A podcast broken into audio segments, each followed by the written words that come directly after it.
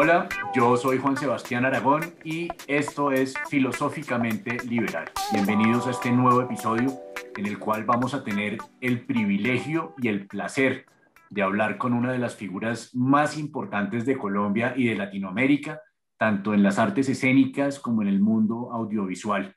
Maestro Jorge Alitriana, bienvenido. Bueno, muchas gracias por esa generosa presentación que quiero aclarar que proviene de una persona que, por supuesto, me quiere mucho porque soy su tío. Totalmente subjetivo, es verdad. Es subjetiva la, presentación. Y además, no solamente eh, mi sobrino, sino un colega, un compañero de muchos proyectos creativos desde niño. Él viene trabajando conmigo tanto en la televisión, como en el cine, como en el teatro. ¿ah? Desde que e, era niño, yo me, llevaba al actor, pero tenía que hacer de papá también. Tenía que encargarme, porque yo creo que la primera vez que trabajamos juntos deberías tener, eh, ¿qué? 10 años. Eh. Corría, corría el año de la era común de 1982. De 1982 estabas bastante, eh, no joven, eras un niño. Niño, así es, así es. A mí me tocaba no solamente encargarme de la dirección, sino de la protección y del cuidado del sobrino. No, no, terrible.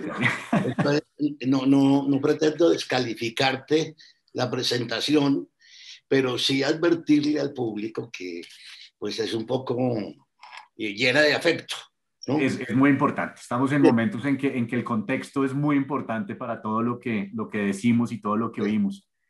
Y bueno, pero entonces arranquemos más o menos por, por, por una época en la que tú también eras niño y cómo fue ese primer contacto con, con el teatro, porque yo, yo me lamento permanentemente de que nuestros niños hoy en día en, en el sistema educativo no tienen un contacto con el teatro como yo lo soñaría, así como, como los niños tienen que leer eh, en el curso del colegio, tienen que leer María y tienen que leer La Vorágine y tienen que leer Ojos de Perro Azul.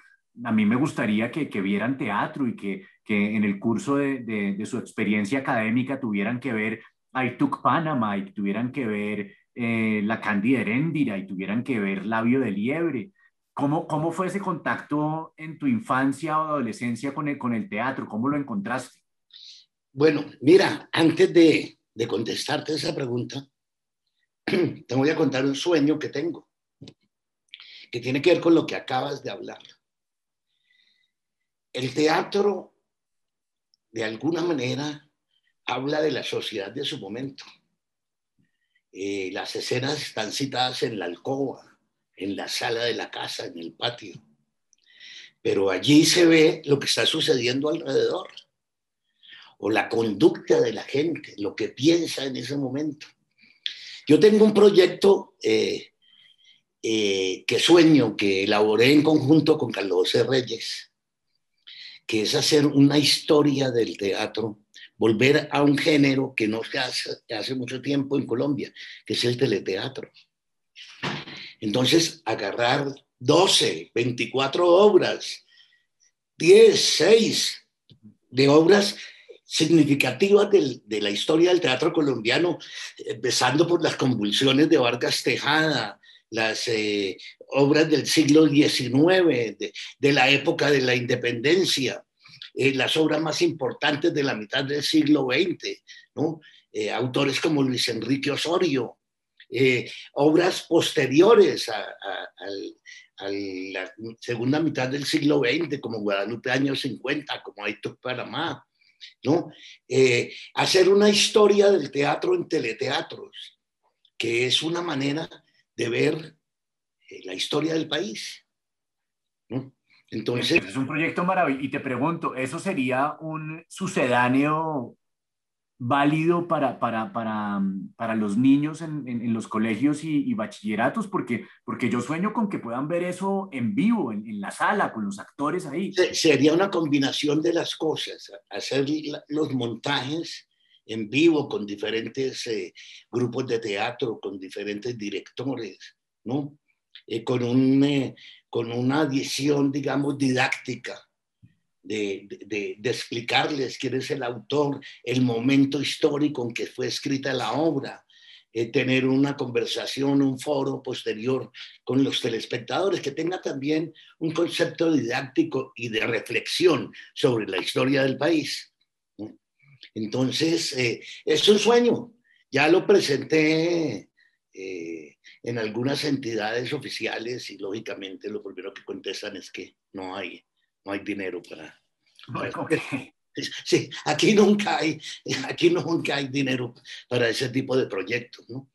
Eh, pero bueno, te lo cuento como a manera de, de, reflexión que los que nos estén escuchando se imaginaran, si pudieran ver una historia de Colombia a través de lo que la dramaturgia. De la dramaturgia, lo que sucede en las casas, en las familias, ¿no? Bueno, pero ya vamos, ya vamos a mirar en, en, esta conversación, vamos a mirar cómo, cómo otros proyectos ah, sí han sido posibles y, y ya, ya, vamos a ver de eso, pero entonces retomemos ese, ese primer encuentro tuyo con, con el teatro, ¿cómo fue? Ah, bueno, bueno, bueno. Bueno, yo provengo de una, de, de mi hogar, de la casa del pintor Jorge Elías Triana, un gran pintor tolimense eh, y de Aurora Barón, una casa que estaba rodeada de, gente del arte, poetas, músicos, pintores, eh, escritores. Eh, esas eran las tertulias que yo oía desde niño en mi casa. cuando llegó la televisión en Colombia en el eso fue el 13 de junio de 1954, para conmemorar el primer año del, gobierno del general Rojas Pinilla. Mm, llegaron al, país, creo que eran 300 televisores, para distribuirlos en todo el país. Eh, yo creo que en aquel entonces tener automóvil y tener un televisor era de familias pudientes. Eh, yo recuerdo que en el barrio donde yo vivía había un televisor. Donde un televisor en el barrio. Sí, en el barrio o en las cuadras sucedáneas, ¿no? Donde nos reuníamos a, a mirar. Eh, inclusive tengo la memoria del, del, día que se inauguró la televisión, que hubo un concierto, hubo eh, varias cosas, y recuerdo de un dramatizado, que era una dramatización, un, cuento corto, que se llamaba El niño del pantano, escrito y dirigido por Bernardo Romero Lozano, que fue uno de los directores de, de, esa época, de los únicos que, pocos que existían en Colombia, que venía de la Radio Nacional, donde hacía radioteatro. Que la radio sí ya llevaba varias décadas al aire. Los radioteatros de la Radio Nacional eran maravillosos, ¿no? Eh, allí están los, desde los griegos a la edad de oro española, los autores contemporáneos y modernos, ¿no? Eh, yo era muy aficionado a oír esos radioteatros. Eh, pero retrocedamos al cuento del niño del, pantano. Eh, después, como al año de esto, en, en el transcurso después de la inauguración de la televisión, vi otro programa en donde actuaba un compañero mío de clase, un compañero casi vecino de pupitre. Y pues eso sí me pareció fantástico porque uno había visto películas gringas, películas mexicanas, pero ver a un actor que se sienta al lado de uno en el pupitre, pues eh, eso era completamente, yo dije, ¿cómo hizo? ¿No? Él me contó que, que pertenecía al grupo escénico infantil del profesor Pulido Telles, que era precisamente el que hacía el radioteatro para niños, con las grandes obras de la literatura, de la dramaturgia eh, infantil, infantil o para niños, eh, mejor expresado. ¿Y usted cómo hizo? Eso me pareció fascinante. Y él me contó del grupo y que tenían una escuela y que el profesor daba clases y te daban clases de escenografía y, de eh, dramaturgia y de actuación. Y yo le rogué, que me llevara y me llevó, efectivamente. Y allí empezó, allí cambió mi vida. Porque eh, descubrí un mundo maravilloso. El primer programa que hice se llamaba el programa El Mundo del Niño, que eran eh, unos episodios de los conflictos de los niños con su entorno, con los compañeros de clase, con los compañeros de barrio, con sus padres, con los profesores, etc. Y, y yo fui a este grupo y la primera vez que actué, la actué fue en televisión. La primera vez, el primer personaje de una vez en televisión. En televisión, sí, en televisión. Y me acuerdo el primer parlamento que, que dije, yo, yo, creo que tenía 13 años, 13 años, algo así. Y estaba en una clase y tenía que decir, estaba el profesor hablando de la campaña libertadora por los llanos, ¿no? El, cruce del, del páramo de Pisba, del ejército libertador. Y y, yo tenía que hacerle una pregunta, ¿no? Y todo comenzó a la salida de los llanos, ¿no es cierto, profesor? Ese fue el, el primer parlamento que dije en mi vida, ¿ah? que, que, aún lo recuerdo. Y estuve en ese grupo que también hacía teatro. El, hacíamos unos matinales con las obras para niños en el Teatro Colón. Hicimos gira, inclusive estuvimos en Medellín, estuvimos en Cali. Allí estaba, por ejemplo, Vicky Hernández, pertenecía a ese grupo, y la hermana de Vicky, eh, que en este momento no me acuerdo exactamente el nombre, la hermana de Vicky, era la estrella eh, del grupo, era la, la, niña linda, inteligente, talentosa, María Isabel, María Isabel creo que se llamaba. Eh, y con Vicky hicimos una obra que se llamaba Caperucita en el bosque, donde yo hacía el lobo, el lobo feroz. Y Vicky hacía un pájaro, un pájaro. Y la, hermana de Marisal era, por supuesto, Caperucita. Eh, eh, Ahí descubrí el teatro, que me pareció fascinante. El mundo entre telones, el mundo de los camerinos, ¿no? Y la representación en vivo. Eh, era fascinante. Me acuerdo también del parlamento que hacía yo de lobo, que era sentado encima de un troco, de un tronco, con una lima afilándome los, los colmillos. Y decía, mis colmillos debo afilar, a la niña quiero tragar tengo odio a la niñita, piernas flacas, voz finita. En todas partes quiere estar y no, no me deja ni parar. Con liebres sin amistades y qué les dice edades, etcétera, etcétera. Maravilloso. Y entonces eh, eran eh, todos los animales eh, del bosque, se alían, se vuelven compañeros y se reúnen para ver cómo acaban con el lobo feroz, algo así, era la obra. Pero desde ese momento yo participé en la pintura de escenografía, la construcción de la escenografía, eh, de la utilería, de todo. Yo ya había pintado telones con mi padre, que le había hecho una escenografía a Delia Zapato Olivella para su grupo de, danza. Ya tenía un conjunto de, una especie de ballet folclórico. Y yo había estado en el Teatro Colón, encima de la araña, en un techo, pintando con mi padre, ayudándole a dar fondos a unos telones que se pintaban en papel.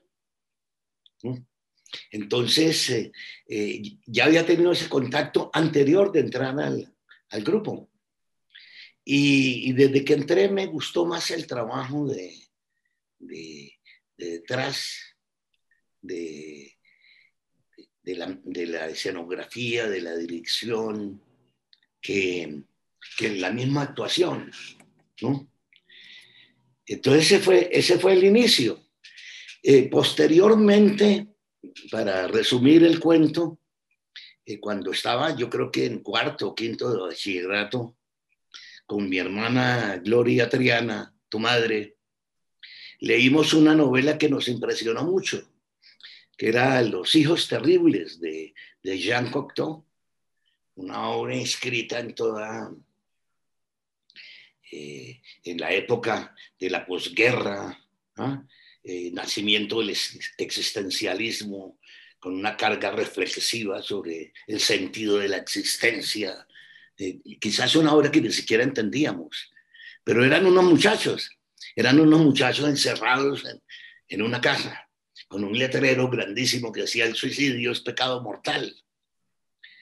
Entonces, eh, Gloria y yo decidimos adaptar la obra y la, convertimos en teatro. Eso no, no, era usual, pero, pero dijimos esto para hacerlo en teatro. Yo ya venía con experiencia de cuatro años pues, de, de trabajar en el grupo escénico infantil y adaptamos eso y la montamos ¿no? para un festival de Teatro de, Bogotá, festival que se hacía anualmente en el Teatro Colón. Y fue muy curioso porque ver unos chicos de menos de 18 años con una obra de, además eh, desde el punto de vista escenográfico, escenográfica, escenográfico, hicimos una escenografía nada naturalista, ¿no? Y eh, la actuación y la puesta en escena era, era una cosa muy curiosa, ¿no? Entonces, eh, tuvo muy buenas críticas, mucha, eh, mucha sorpresa.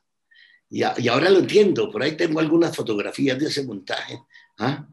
Y, y, ahí comenzó todo, pues ahí yo ya había decidido desde el principio, desde que inicié en el grupo escénico infantil, que esa iba a ser mi carrera. Y pues allí te he hecho una síntesis de cómo comenzó todo. ¿Y esa, y esa decisión tuvo un plan B? ¿En qué sentido? en que hubiera, o sea, pensaste, porque además, bueno, te pregunto, cuando, cuando dijiste yo quiero estudiar dirección, ¿ya estaba sobre la mesa la opción que finalmente escogiste o estabas buscando sitios donde prepararte aquí en Colombia y, y si existían sitios para, para estudiar dirección de, de teatro? no existían, por supuesto no existían, no existían. Eh, inclusive me salí del colegio, como en cuarto de bachillerato, yo me quiero dedicar a esto. Y mi padre me dijo, mira, te voy a, te voy a contar un cuento que me pasó a mí con mi padre, con mi abuelo Gavino. Cuando yo le dije que iba a estudiar pintura, él lo primero que me dijo, ¿y eso dónde se estudia? ahí en, en Ibagué, puedes estudiar pintura. Entonces le dijo, no, entonces ¿dónde? Dijo, pues en eh, México en ese momento estaban viviendo su renacimiento, ¿ah? el gobierno de Lázaro Cárdenas, pues de Rivera, Siqueiros, Orozco, ¿ah? eh, había como un esplendor de la cultura eh, americanista que la plantea por primera vez México. ¿no? Después de su revolución de los años 20, ¿no? Entonces, eh, él le dijo, no, en México. Digo, bueno, pues entonces te vas para México, porque las cosas hay que estudiarlas.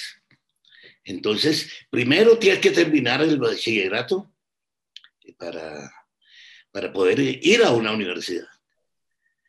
Eh, y tienes que irte fuera del país. En aquel entonces, llegó a Colombia Santiago García, que venía de Checoslovaquia, de estudiar teatro. Hizo, recuerdo muy claramente, dos montajes. Uno fue El Jardín de los Cerezos de Anton Chekhov y otro, Un hombre es un hombre, de Bertolt Brecht. Dos montajes que me, que me sorprendieron, vi las posibilidades que tenía el teatro. Era otra manera de hacer teatro, no eran como esas escenografías naturalistas de la casa, de, con una puerta de entrada, una ventana, un sofá, ¿no? Eh, eh, era, era otra cosa, otro planteamiento completamente. Y yo dije, pues si, si este hombre aprendió a hacer teatro en Checoslovaquia, así es donde quiero ir. Entonces, con mi padre, después de cumplirle la promesa de terminar el bachillerato en el Colegio San Simón de Ibagué, porque él se fue eh, en esos años a fundar con Néstor Hernando Parra la Universidad del Tolima. O sea, tus primeras experiencias que nos acabas de narrar, todo eso fue en Bogotá, Bogotá, siendo el maestro, siendo el maestro profesor de, de, Bellas Artes en la Universidad Nacional. Sí, él estaba inclusive de director de Bellas Artes, inclusive cuando la, la Facultad de Bellas Artes estaba en Santa Clara, en el... En el en Convento Santa Clara. Sí, en un edificio muy bello republicano que hay al lado de la iglesia. Eso era la Escuela de Bellas Artes. Cuando mi padre fue director de esa escuela, eh, logró, eh, creo yo, hacer toda la gestión para que la, la, Escuela de Bellas Artes pasara a ser parte de la Universidad Nacional. ¿no? Eh, pero para volver a esto, cuando se fue a Ibagué, y me dijo, tienes que terminar el bachillerato, yo me fui a hacer quinto y sexto de bachillerato al Colegio San Simón de Ibagué, con una condición, le dije, sí, yo me voy a, a Ibagué, pero tengo que armar un grupo de teatro. Yo con el colegio solo, yo me aburría mucho en el colegio, mucho. Para mí fue una tortura. Entonces yo sí, hago el colegio y te prometo que, que voy a sacar el cartón y estudio álgebra y estudio química y estudio física, que eh, en ese entonces no me parecía, eh, tuve muchas dificultades con las matemáticas. Entonces, eh, efectivamente, me nombraron director del teatro departamental. Eso no existía, ese cargo. Lo crearon, lo crearon y yo me fui a Ibagué e hice el grupo La Carreta un grupo de teatro, yo salía del colegio al edificio de la gobernación, inclusive en el salón de la asamblea departamental ensayábamos, ¿no? Ensayábamos y hicimos el grupo, montamos un par de obras eh, y, y, por eso pude terminar el bachillerato porque estaba haciendo teatro simultáneamente y fue cuando decidí, pues con la ayuda de, de mi padre, que me consiguió una beca en, en Checoslovaquia, irme a Praga a la a AMU, que es la Academia Musickich Umieni, que quiere decir como la Academia de las Artes de las Musas, que es como la Academia Superior de Artes. Allí está la Facultad de Teatro, está la Facultad de Títeres, la Facultad de Cine, eh, la Facultad de Escenografía. ¿no? Eh, en la facultad de los directores de, eh, de, orquesta y los solistas, la Academia Superior de Música. Eh, entonces me fui a Praga y allí permanecí, permanecí pues un año estudiando el idioma, un idioma endemoniado, dificilísimo, que no tiene nada que ver con el nuestro eh, un idioma con siete declinaciones, ¿no? Eh, muy complicado. Eh, yo quiero saber cómo era, para poder meternos en esa parte de Checoslovaquia, cómo era, cómo era el país, cómo era Colombia. Estamos hablando de qué año, finales de los 50? No, no, no, no, no. Aquí cuando voy para Praga ya es año 62. Año 62. Entonces, ¿cómo era, ¿cómo era tu percepción de lo que pasaba en Colombia en ese momento? Bueno, yo creo que estábamos, eh, yo recuerdo todavía de niño el día que mataron a Gaitán. Yo vivía en la casa de mis abuelos en Ibagué. ¿Sí? Recuerdo eh, como la cosa ambiental, la, atmósfera que se respiraba con la violencia de los años 50. Que todos los días se contaba en la casa que habían matado a alguien. Era mm, la, la violencia de los chulavitas, ¿no? casi como eh, una especie de exterminio del Partido Liberal. Ya en, los, en, en, esos años que me voy a Praga, eh, o sea que yo viví ese, ambiente de la violencia de los 50. Hubo el golpe militar de Rojas Pinilla y el derrocamiento también de Rojas Pinilla el 10 de mayo del 57. Eh, creo que es como un año, del 57 a 58, eh, la Junta Militar, una junta de cinco generales, y la preparación del plebiscito y de las eh, primeras elecciones del Frente Nacional. O sea que del 58, yo creo, en adelante, el primer presidente creo que es Lleras Camargo, Después viene Guillermo León Valencia. Después de Guillermo León viene un liberal, Carlos Lleras Restrepo, Carlos Lleras Restrepo y Misael Pastrana. son los cuatro, creo que son los cuatro presidentes del Frente Nacional. El Frente Nacional, pues, eh, hubo una aparente paz en el país. Eh, una aparente paz, pero hubo, un pacto de, paz con las guerrillas liberales y, murieron, mataron después a, unos dirigentes de las guerrillas liberales, a Guadalupe Salcedo, a otros que exterminaron al, digamos, la rama campesina de la resistencia liberal contra la dictadura conservadora. Eh, ese era el ambiente, ese era el ambiente. O sea que cuando yo me voy a Praga, estamos en pleno Frente Nacional. Y llegas, y llegas a Checoslovaquia, que es un país de la, de la cortina de hierro. ¿Cómo, cómo, cómo, era Checoslovaquia? Además, un país que hoy en día ya no existe porque ya está dividido en dos. ¿Cómo, cómo era? ¿Qué encontraste? Bueno, era Primero que, que, que, la República Checa, digamos lo que es Moravia y, y Bohemia, eh, fue un país desarrollado industrialmente antes de la guerra, con un nivel de vida alto, con una industrialización poderosa, que en el año 62, la guerra terminó en el 48, o sea, 48, o sea que llevaban cuánto tiempo, menos de 20 años sí. ¿ah? del, régimen, del régimen marxista. Entonces, eh, eh, era, un, es un país desarrollado eh, y Praga es una ciudad hermosísima, de las ciudades más hermosas del mundo.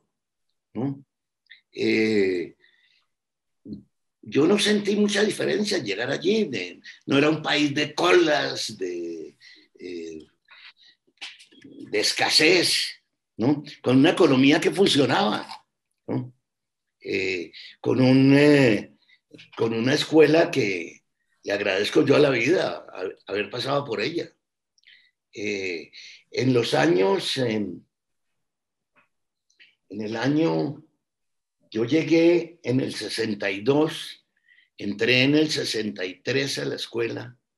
Hay un paréntesis porque tú viajaste a Europa eh, al mismo tiempo que el fundador de la Conrad Lorenz, que fue a estudiar psicología en Polonia. Correcto, con, con Juan Alberto Aragón. Viajamos juntos en un barco. Eh, queríamos llegar a Europa por barco. Y nos pusimos de acuerdo. Él iba para Polonia, y yo para Varsovia, y yo iba para Praga. Y tomamos un eh, barco en Santa Marta, de la French Line ¿Y eso era un barco de pasajeros? ¿Era un barco de carga? ¿Cómo funcionaba eso? Un barco bananero que tenía unos camarotes para pasajeros. Recuerdo que en ese viaje íbamos solamente tres personas. Tu padre, un chico alemán que había venido, no sé por qué razón, a pasar vacaciones a Colombia y estaba regresando a Alemania. Y ese barco eh, zarpaba en, en Santa Marta, hacía una escala en Curazao, allí creo que tomaba combustible y todo eso, e iba directo a Hamburgo. No volvíamos, no volvíamos a ver tierra, sino hasta Hamburgo. ¿Eran cuántos días de viaje? Yo creo que se fue 15 días, 15 días, algo así. En todo caso, más de una semana, mucho más. ¿sí? Yo creo que cerca de, de, 10 a 15 días, no recuerdo exactamente. Eh, viajamos Hamburgo, ahí tomamos un tren a Berlín Oriental y de Berlín Oriental viajamos a Praga. Ahora, leyendo, leyendo la, la, última novela de Juan Gabriel Vázquez, que es sobre la vida de Fausto Cabrera y su descendencia, eh, ellos, ellos narraban que en esa época estaba prohibido por el gobierno colombiano visitar la China. ¿Había, había algún, algún caso parecido con ir a Checoslovaquia y a Polonia en términos de visas y pasaportes? El único, país que tenía relaciones diplomáticas del campo socialista, o de lo que ellos llamaban la cortina de hierro, era Checoslovaquia. Ok. Era Checoslovaquia, el único país que tenía embajador, no, tenía consulado. Mm. Tenía un consulado. Y allí venían todos los, la gente de, de, de, los otros países del campo socialista a reanudar pasaportes y cosas de esas. Yo recuerdo hablando del libro de Juan Gabriel Vázquez Tendrogado, me pareció estupendo. Sí, maravilloso. Es una, historia, eh, no, no, no, es solamente, no, es, no solamente la vida de, de Sergio, sino es una historia de un momento del país. Y una historia que se repite y se repite y se repite. Entre otras cosas, hablando de eso, también leí una novela de, de un escritor manizalita, creo que él es médico, médico Gustavo López, de los muertos y de los vivos y enterrados o de los vivos y de los muertos. Gustavo López es una, una novela maravillosa de una familia conservadora en Manizales que atraviesa desde la guerra de los mil días hasta la muerte de Camilo Torres. Maravillosa. qué buena recomendación. Sí, esta novela de, de Juan Gabriel me pareció formidable. Yo soy muy buen amigo de Sergio y él me había contado algunas cosas de su infancia en China, de su paso por la guerrilla del EPL, etcétera, pero nunca hay detalles que tiene la novela. Es impresionante, yo desconocía toda esa historia. Es impresionante, yo fui, inclusive te conté lo del consulado porque estando en China, Fausto vino a Praga a reanudar pasaportes y, y llegó a mi, a mi casa en, en, Praga y estuvimos y era el momento de la eh, división chino-soviética, estaba en su esplendor.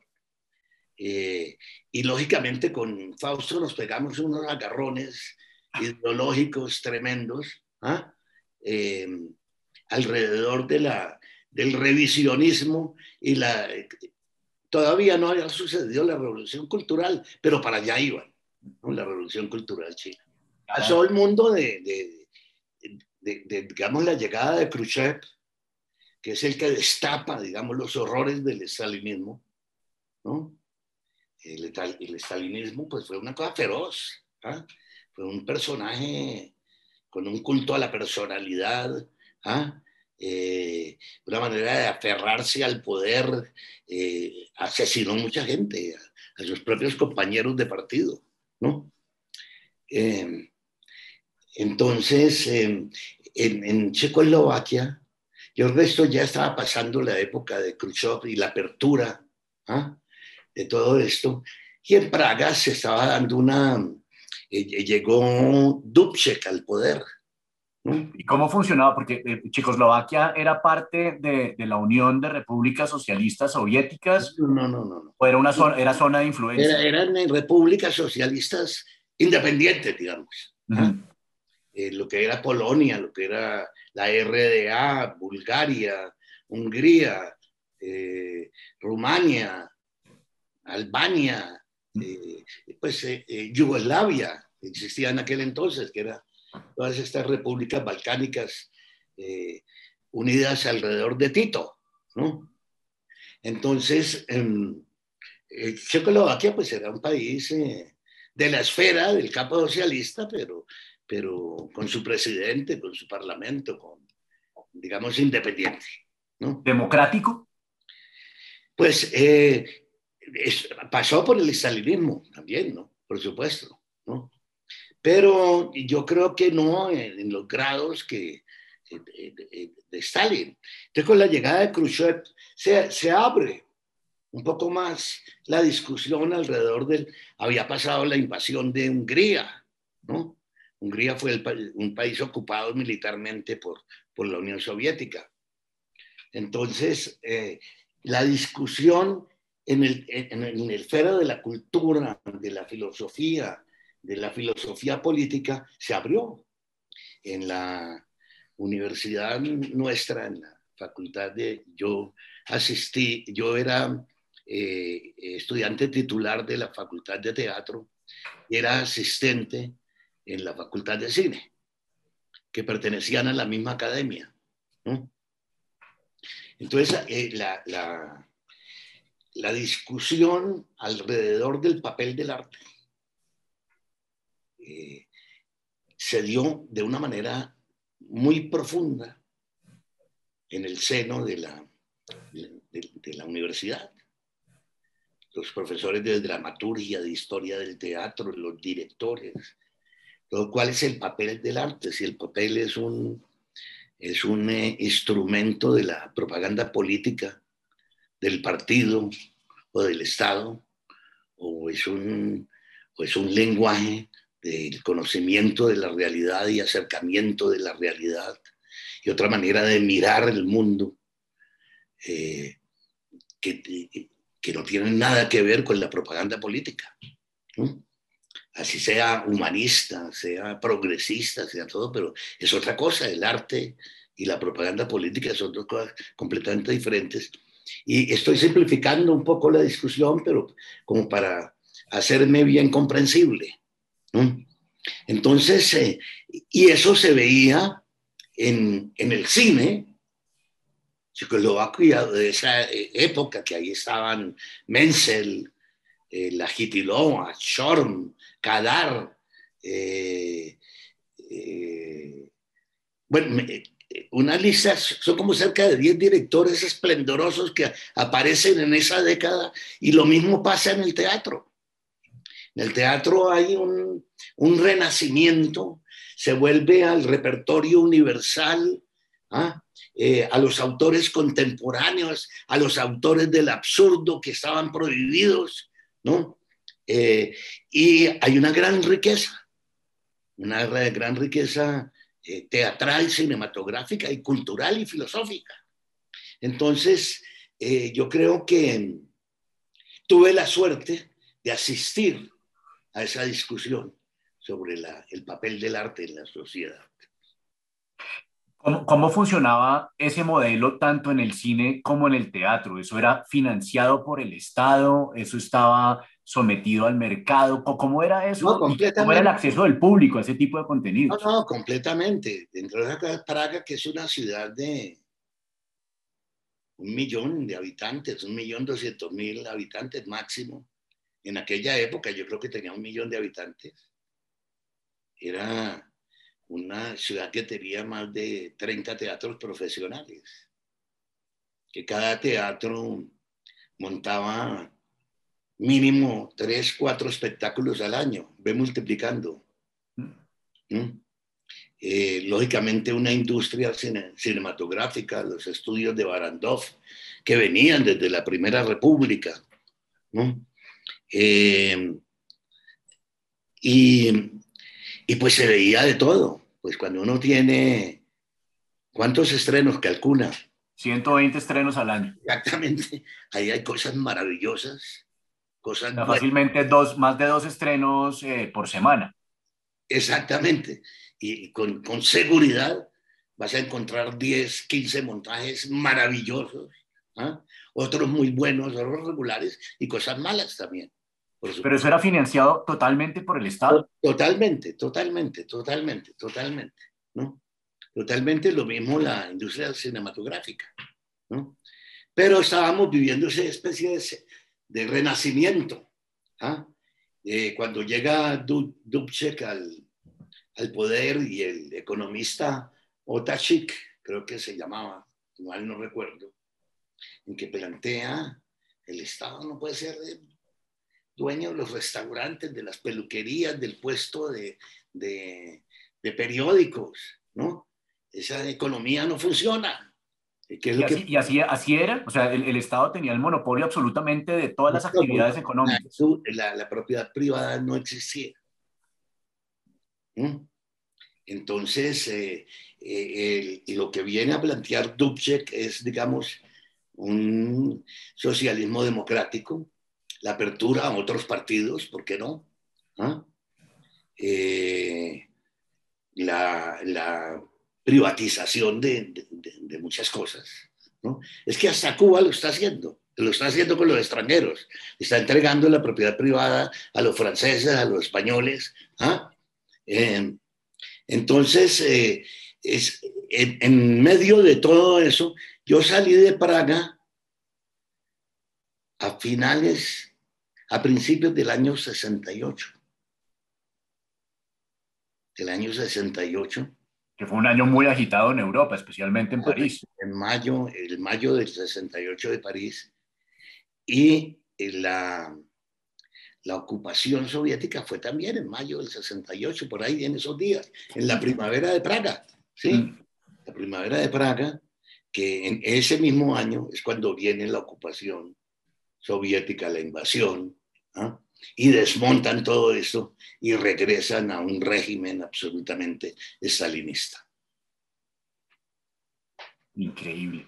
Y, en esa, y en esa discusión que tú nos narrabas, que, que, me parece muy importante, quiero preguntarte dos cosas. Primero, si tú has sido testigo de una discusión equivalente en la academia colombiana acerca del, del papel del arte en la sociedad y, cuál, es, cuál, es, cuál ha sido, cuál era tu postura en ese entonces y cómo, y cómo ha evolucionado. Pues mira, a mí me pasó una cosa. Cuando yo regresé en el año 68, el, teatro en Colombia, inclusive que tiene su origen en el, en el teatro universitario, es un teatro muy politizado. Es un teatro eh, prácticamente que es, es el brazo teatral de los partidos políticos. Es un teatro eh, que quiere hacer la revolución en escena. Eh, con cosas eh, acertadas, como todo, como todo en la vida. Es el momento de la creación colectiva, ¿no? De que hacer un repertorio universal eh, o los grandes autores era, era un pecado, era una posición reaccionaria. Cuando nosotros, cuando yo fundo el, TPB, el Teatro Popular de Bogotá. ¿En qué año? Año 68. El 68. 68, sí. Que simultáneamente eh, se está fundando el Teatro La Mama, el local, coinciden. Está la Casa de la Cultura, se transforma en la Candelaria, eh, más o menos en esa época. El Teatro Libre, ¿no? Eh, todos tenían una tendencia política. El TPB, nosotros creíamos en, el, en la gran dramaturgia, donde está contenida los grandes valores de la existencia humana. Eh, Shakespeare, Goldoni, eh, Molière, Lope de Vega, eh, autores eh, eh, modernos como Ibsen. Ibsen, Strindberg. Chekhov, Strindberg. Mm. Arthur Williams, Arthur Miller. Sí, Arthur Miller, ¿no? Mm.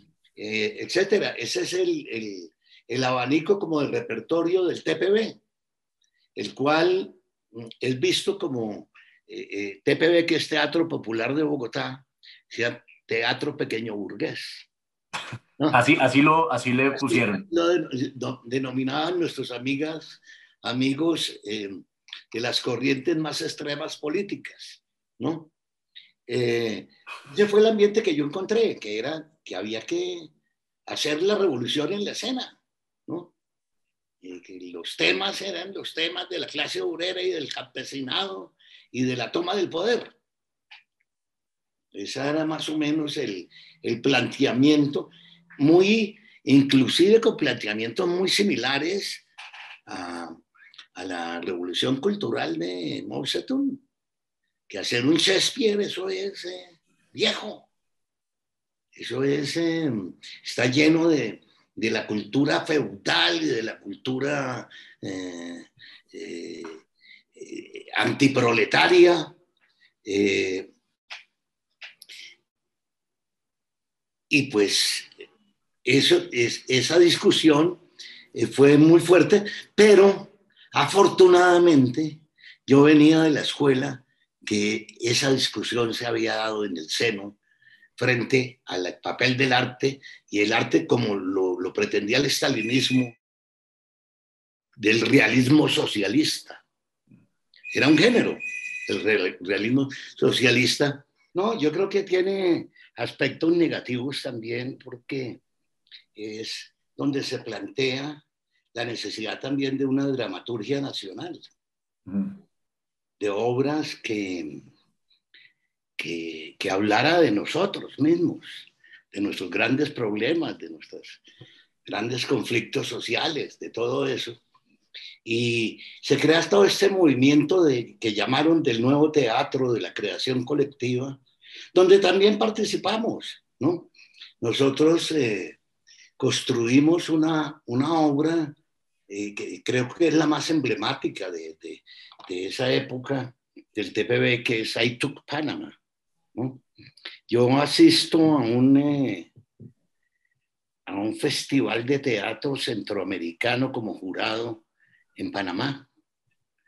Y vi una obra, eh, yo no conocía Panamá, estoy hablando de años 72, 73, mm, y me impresionó mucho el día que yo fui a conocer el canal, estaba cerrado y había como en Berlín un muro, el muro de Panamá, unas vallas metálicas y ondeando la, la, bandera norteamericana, eh, camiones con soldados norteamericanos pasando, eh, eh, etcétera, me impresionó mucho porque el imperialismo era como una especie de concepción abstracta, mm. pero ver tropas norteamericanas en un territorio que de alguna manera había pertenecido a la República de la Nueva Granada y de Colombia, ¿no? pues fue impresionante. Y vi una obra que habían hecho los estudiantes de la Universidad de Panamá que tenía tres episodios. Un episodio era el de la tajada de sandía, otro era el del inquilinato y otro era el de la siembra de las banderas de los estudiantes en el año 64 o 63, que se fueron a sembrar banderas por encima de la valla, banderas panameñas en la zona del canal y hubo una matanza de estudiantes. A mí me, impresionó, la obra, ¿no? Y la matanza de estos, de, estos muchachos eh, tratando de sembrar las banderas de, de, su país en territorio del canal. Yo regresé al grupo y propuse, acaba de salir un libro muy bueno de Eduardo Lemetre sobre la separación de Panamá y propuse al grupo que estudiáramos eso, porque eh, creo que ahí había una historia muy dolorosa. Yo creo que en Colombia hay una espina en el corazón con la separación de Panamá, ¿no? Y estudiamos el libro y decidimos construir una obra sobre este episodio, sobre eh, la frase de Teodoro Roosevelt, que le preguntaron que qué había pasado en Panamá y él contestó, I took Panamá, ¿no?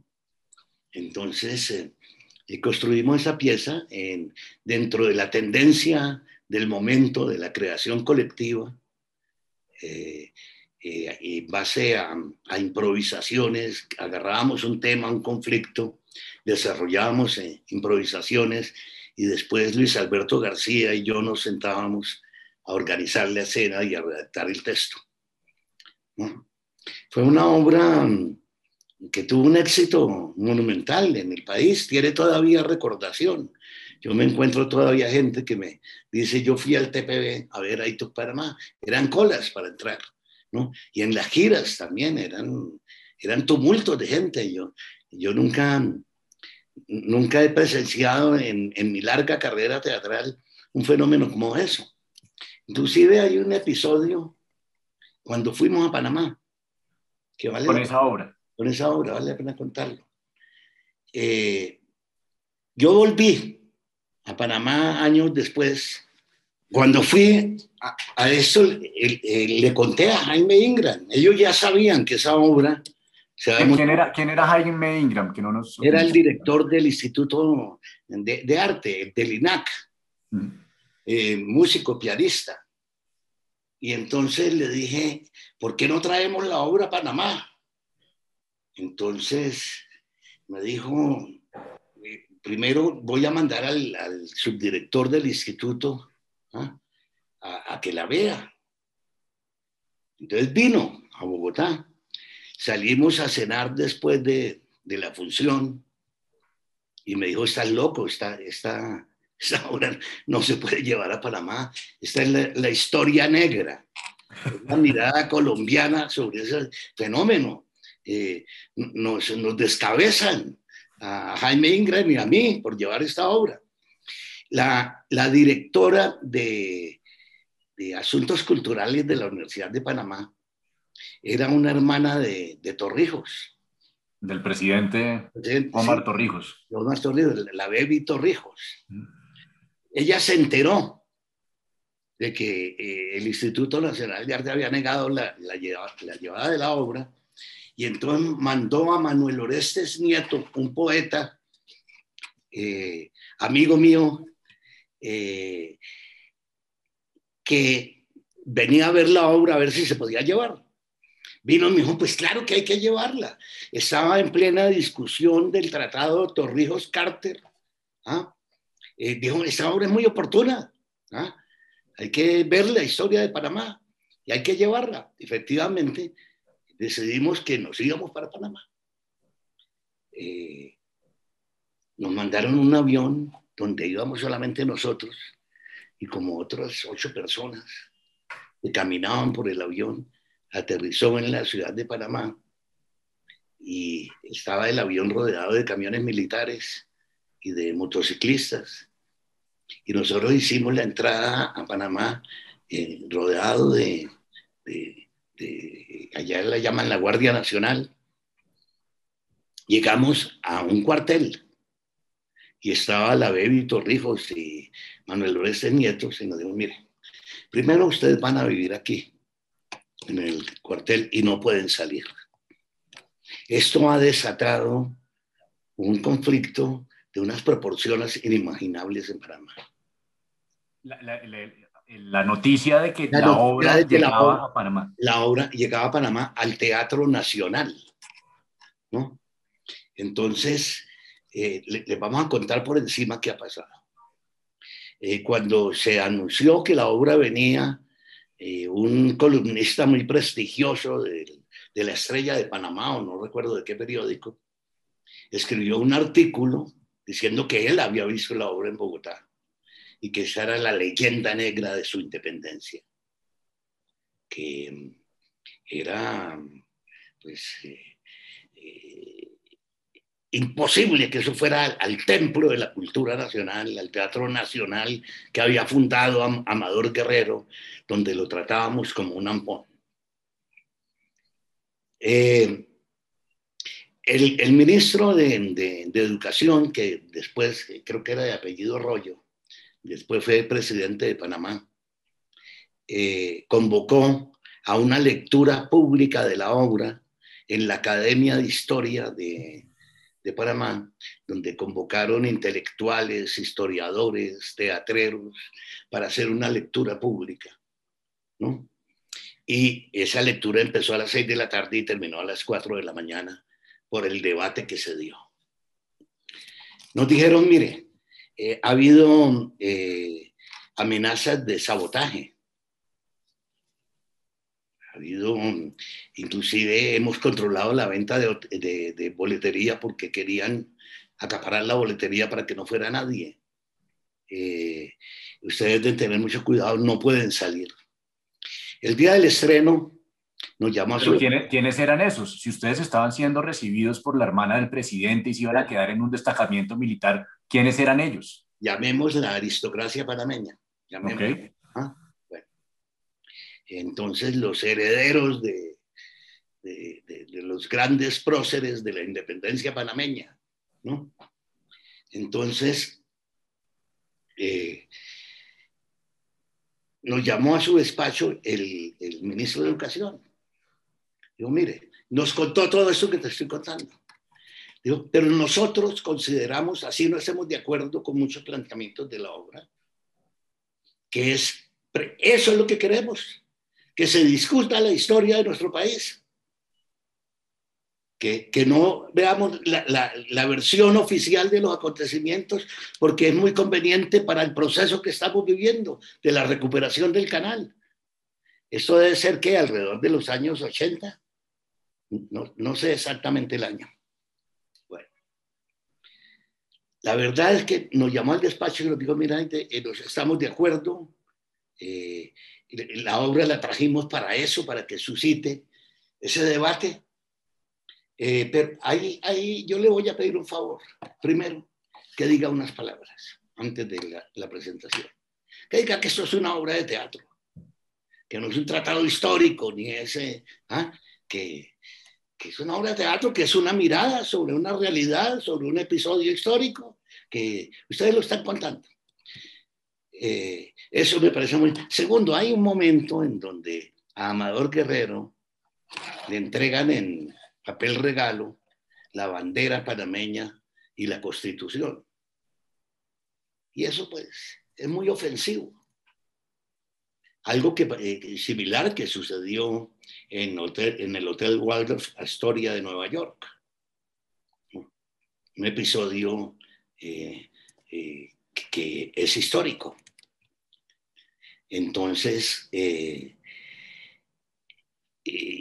ustedes no pueden quitar eh, eso. Es muy ofensivo para el pueblo panameño. Les decía, realmente la obra no es sobre eso, ¿no? Sobre la entregada de, la bandera y la constitución en papel regalo. Entregada por los norteamericanos a los panameños. A los panameños, sí. ¿no? por, eh, por Bruno Varila y por Cromwell. Bruno Varila era un francés que representaba a la compañía francesa del canal, la, compañía de Lesseps, que fracasó estrendosamente en la construcción del canal. Y yo le dije, sí, no, no hay ningún problema, y efectivamente, eso era una farsa. La, obra, la gente se moría de la risa desde el principio al final. Y efectivamente comenzó la obra, 15 minutos, y eso. Ah, ah, pero es importante anotar antes que todo el teatro estaba rodeado de bomberos, de policía. En el escenario había más policías que, actores entre, entre cajas, eh, eh, cuidándonos a nosotros. Eh, había bomberos, había ambulancias, había de todo. Había requisa de cada persona que entraba al teatro.